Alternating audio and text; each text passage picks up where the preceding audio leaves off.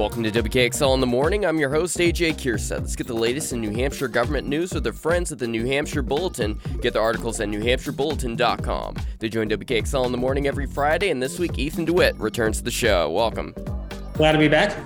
So it's been busy over at the State House. It looks like they're wrapping up this session, and things have not slowed down. It seems like this has been a, like an especially busy session from the first of the year up until uh, th- this week when it, when it's supposed to wrap.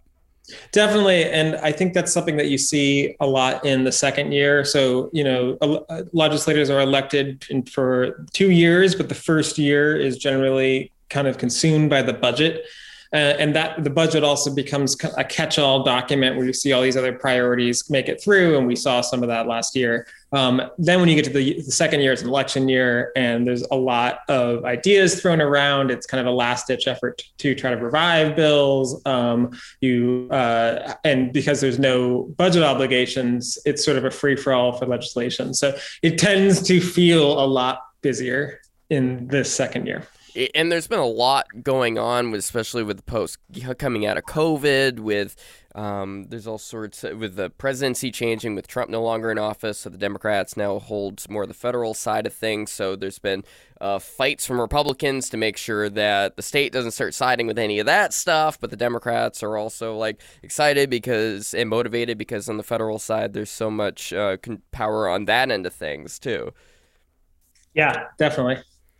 And I, I'm guessing, just, just overall, I'm not expecting to dive into it at all. I'm assuming the uh, the the culture the last couple of days around the State House has been especially tense around the uh, leaking of Alito's opinion around Roe v. Wade, I'm assuming. Yeah, it has been, and there have been attempts, and I believe there's continuing to be attempts to uh, introduce legislation from Democrats that would codify Roe v. Wade uh, in as many words in, in the state. The governor, who has um, called himself pro-choice, uh, has said that he would sign that in a second. Uh, he has said that he would support that um, and that he might make outreach to lawmakers. But of course, these are Republican-dominated House uh, and Senates, and they uh, a lot of them have made clear that they're not interested in uh, pursuing that as an amendment. So there definitely the debate nationally is spilling over, but it's worth noting that there's so much also going on that it's hard for any one issue to dominate. But we have seen uh, abortion rights supporters this morning, uh, as in Thursday morning, there were uh, a, a, a number of them, dozens of them showed up outside of the State House uh, and were ca- calling out lawmakers as they were heading in. So definitely uh, there that is present. Let's move off to stuff that's actually going to be legislated or decided, actually, because we're not talking about the legislature in this. It looks like the Executive Council has approved a uh, workforce housing grant program. I mean, workforce housing in the state in general right now is horrible. I've had a whole bunch of discussions with Jeff Feingold over at the New Hampshire Business Review around this, and um, it's really difficult for the state to compensate for the fact that there's Uh, the strong desire to get more people into the state because we do have such a labor shortage going on of uh, work, uh, normal age range of people who are in the workforce. And we can't get them to come here if they don't have a place to live. So I'm guessing this is looking to address some of that problem. Yeah. So the housing uh, buying market, and we, you and I have talked about this a number of times, is, uh, you know, not well right now. It's uh, prices are very high. Um, But it's that spills over into the rental market. Uh, it means that rents go up, and also means that availability is low. Uh, it's you know availability is below one percent in all categories across the state uh, on average. That's not a good position. So this program from the governor would use one hundred million dollars in the federal coronavirus relief funds that the state still has some left, um, would use up, devote one hundred million dollars to distributing grants. Um, sixty million dollars of those grants would go towards developers uh, that qualify, that apply, and that money would be up to three million dollars per development. Um, and there's a number of other conditions we can talk about. And then forty million dollars would go towards cities and towns in some capacity. thirty million of that would be towards cities and towns to incentivize them to, to build new workforce housing. Um, and they would get ten thousand dollars per unit. So cities and towns could apply for that.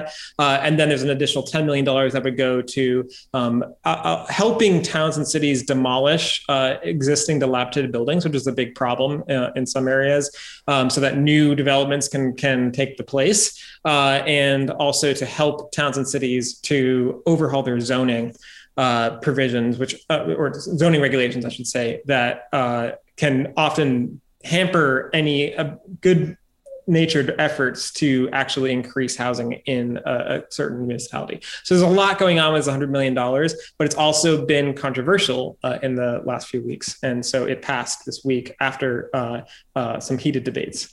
What was some of the controversy around it? Is it a matter of it was just too vague at the onset? Yeah, that was kind of the, one of the primary things. So the big one of the biggest concerns was that it didn't include any guarantees that this money would go towards affordable housing specifically. And the governor and the commissioner of the Department of Business and Economic Affairs, Taylor Caswell, they said that was intentional. They said that they are gearing this towards what they call low to middle income families, but that they don't want to be uh, hamstrung by any uh, any sort of what they would what they call sort of an arbitrary uh, income limit on where the money would go. That didn't go down so well in the executive council. Democrats had already been raising some issues. Affordable housing advocates had raised issues about the lack of, of guarantees. But when it came to the council about two weeks ago, um, councilors of both parties were pointing to that and saying, this looks too vague. There's no guardrails, as they put it, no guardrails here to guarantee that this money goes towards families that need it and not just market rate housing or even potentially luxury housing. Now, the governor had, you know, stressed over and over that that was not the intention, um, but the council tabled it two weeks ago over, over those concerns and over all other concerns that there wasn't enough defined in where the money was going at all. Uh, in those two weeks, Uh, the commissioner, Taylor Caswell, and the governor kind of went back. They added uh, a few more uh, details, and they added some affordable uh, affordability requirements. Uh, and that is that proved crucial in getting a five zero vote to table this money into a four to one vote this week. Um, and I can go over some of those.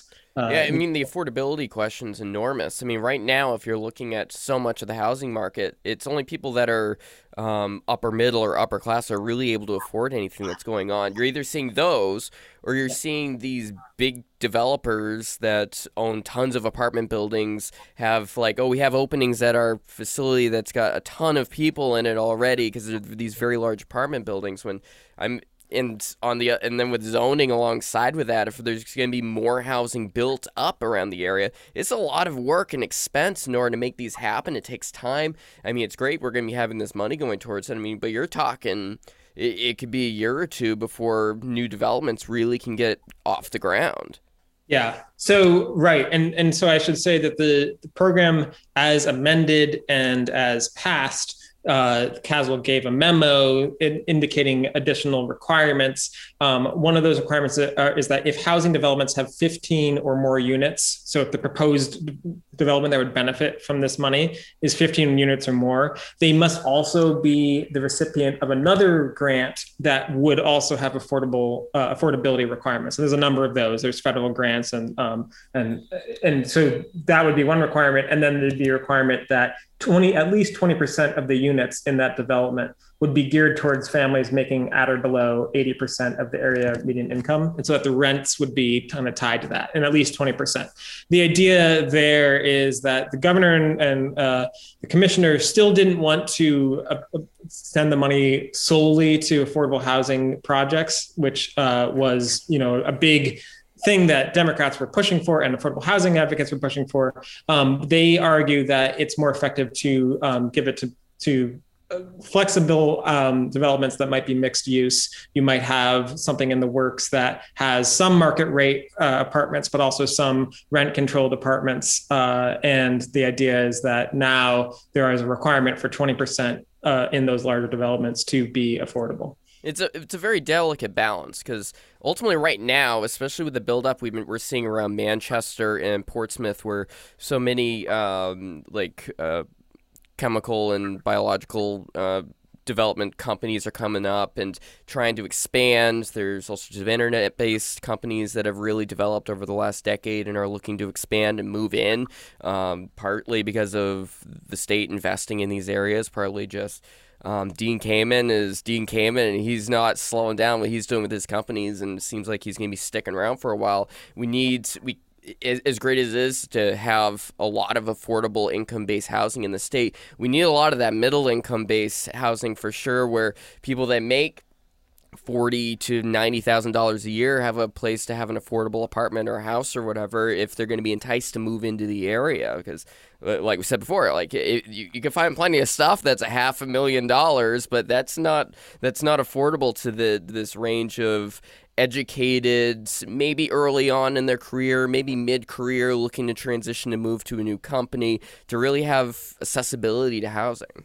Yeah, and and I think that everybody in both parties are hearing stories from companies that are finding new hires and then finding that those new hires are declining their offers because of the lack of housing. I think that's something that you're seeing, you know, from across the state and from the north to the south. Uh, and so it's anticipated this money is going to be used pretty quickly. Um, what's more, what's interesting is to see how many cities and towns take up that side of this. And, uh, and, you know, what that looks like, whether some of them take advantage of the five million dollars that would go towards redeveloping their, their zoning ordinances and what that looks like, for instance. So, uh, it, it's, uh, you know, but they're expecting to spend all this money within a year.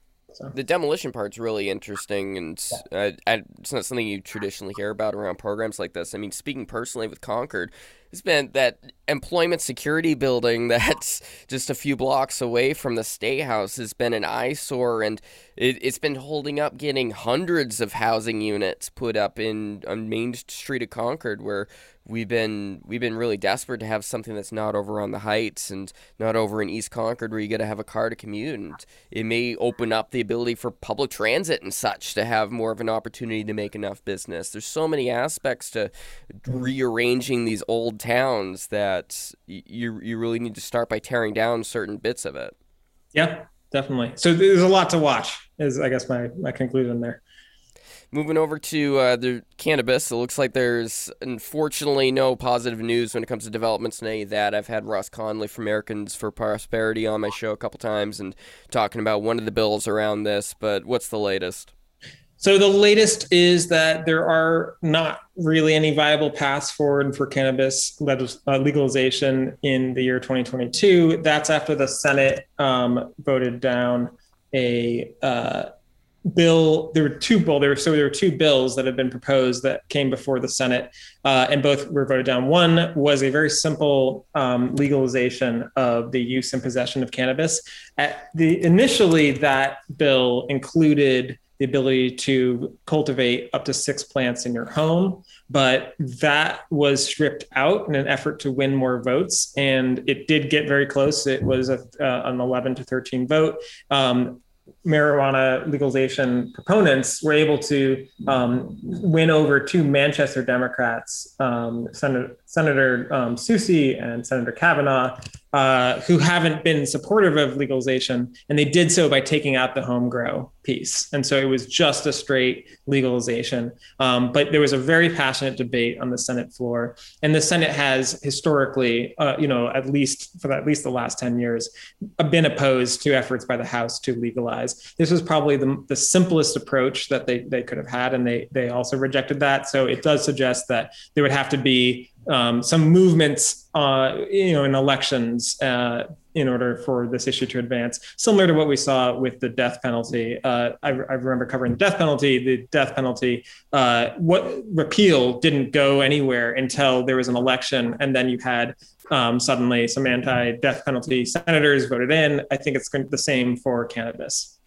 It's it's interesting to see, speaking of the death penalty side of things, I mean, Lou D'Alessandro was a strong supporter of her, of getting rid of New Hampshire's death penalty, and he turned around and voted this down. It, it's it, And it comes down to primarily the federal laws and not wanting to go against those because there's risk of funding, right?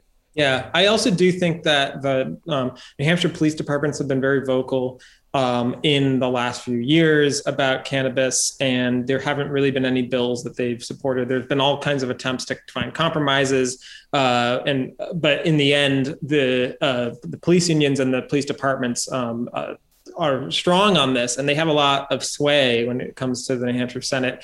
And right before the vote uh, or the debate before the vote uh, last week on this cannabis bill, uh, there were a number of police chiefs that were introduced uh, as special guests, and they were kind of up in the gallery. Um, I think that's that's a piece of this. I think also the Senate is just um, kind of a different animal than the House, um, and and it's just sort of traditionally not been in favor of cannabis. They often uh, tie it to the uh, the um, opioid crisis, as does the governor. Um, and so those dynamics have not shifted, uh, even as different approaches have been tried. Yeah, it seems shockingly dated the way that it's talked about here. I mean, it's it, the... Uh... the gateway drug conversation. Like I, I, I had to double take when I read that uh, as some of the opinions of some of the, our leadership in the state. I'm like, this, I thought this is something that we moved past like ten, fifteen years ago with the failure of D A R E, which just ultimately the numbers show that it increased drug usage, which is obviously not the goal. And uh, we're seeing now, we're still seeing these old terms. I mean, are you seeing the culture of it beginning to shift at all at the State House? Well, what's interesting is that the uh, support for cannabis legalization has never been higher. It hit its highest point, I believe, according to University of New Hampshire polling in twenty twenty-one. I think it was about seventy-five percent, and then it dipped slightly down to seventy-four percent, but it's never been up in the mid seventies. Uh, it's been slowly increasing, and it has always been high, but it's only getting um, stronger. Uh, and so when you ask about the culture, I think that the culture outside the State House is definitely um, slowly changing and getting getting stronger. And, uh, you know, that's, I would say seventy-five percent is an overwhelming majority on any issue for people, you know, in this day and age to agree on something. Uh, so that culture is changing. I think that our geographic position surrounded by, um, you know, states that have legalized uh, is affecting that. Um, but in the Senate, that culture still hasn't changed. And I think there's a sense that even if the this might be polling very highly, that it's not a crucial issue for senators, voters, and constituents. It's not so much that they would change their long-held beliefs. What, some of them were actually talking about the polls. So, you know, on the Senate floor, Democrats were arguing that the polls indicate that this is an open and shut case, that, that cannabis should be legalized. Um, one Republican senator, Senator Regina Birdsell from Hampstead, um, said, as my mother used to say years ago, if your friends jumped off a bridge, would you jump off with them? And she then continued on to say that we don't always listen to the polls. Um, so I think there was a bit of a defiance of that. You would think that the basic rules of politics would say if something polls at seventy-five percent, you support it. But um, I think that in the Senate, uh, those rules don't always apply. I, I mean, this is kind of just an assumption because the culture around the fr- the culture with the uh, the free staters that maybe are floating around at the State House at this point is they're very libertarian. Obviously, they're very much for marijuana legalization. Um, or it's are the Is it a fight versus the more establishment, old school thinkers versus the, the more modern, younger libertarian crew that's maybe not just the free staters, but also on the left? Like, it, don't forget the left-wing libertarians are still floating around for sure. Yeah, I, it's it's hard. There's so many different factions and people have different, um, you know, there's there's people who are taking the libertarian approach. They've been like that for a while. I think that's a lot. You see a lot more libertarians in the House. And I think that's one reason why this has um, consistently been brought forward in a bipartisan basis from the House, because you have that free that um, kind of freedom party aspect of, uh, you know, libertarian aspect of the House um, that uh, that. helps to bolster Democratic support. I think you don't get that in the Senate so much. Um, you don't really get these little pockets of, of libertarians in the same way. And so the politics are not there. I would say that beyond the libertarian issue of, you know, this shouldn't be, the, the government should be saying no to this, there's also been a criminal justice justice um, argument. And actually that argument has been successful in in persuading some of these senators. For instance, Senator Donna Susi and Senator Kevin Kavanaugh, they live in Manchester. Again, I talked about the police uh, influence. In Manchester, you know, the police department has a lot of influence. Uh, and uh, so the advocates for legalization used a criminal justice approach and pointed out to disparities, racial disparities in who is getting arrested for, for cannabis offenses. Uh, and that argument seems to be picking up a few more supporters. So you have a bit of a coalition developing, but, you know, yeah, it's, there's all kinds of, uh, of opinions, and there's all kinds of backgrounds that are causing people to have those opinions. And uh, the, it's never a clean party line vote, and you can never really predict where it's going. Ethan DeWitt over at the New Hampshire Bulletin, new hampshire bulletin dot com to get more from them. Follow Ethan on Twitter, E DeWitt N H, as well as N H Bulletin News if you uh, want to get the latest from them on Twitter. Thanks so much for joining me, Ethan. You're listening to W K X L in the Morning. I'm your host, A J Kirstead.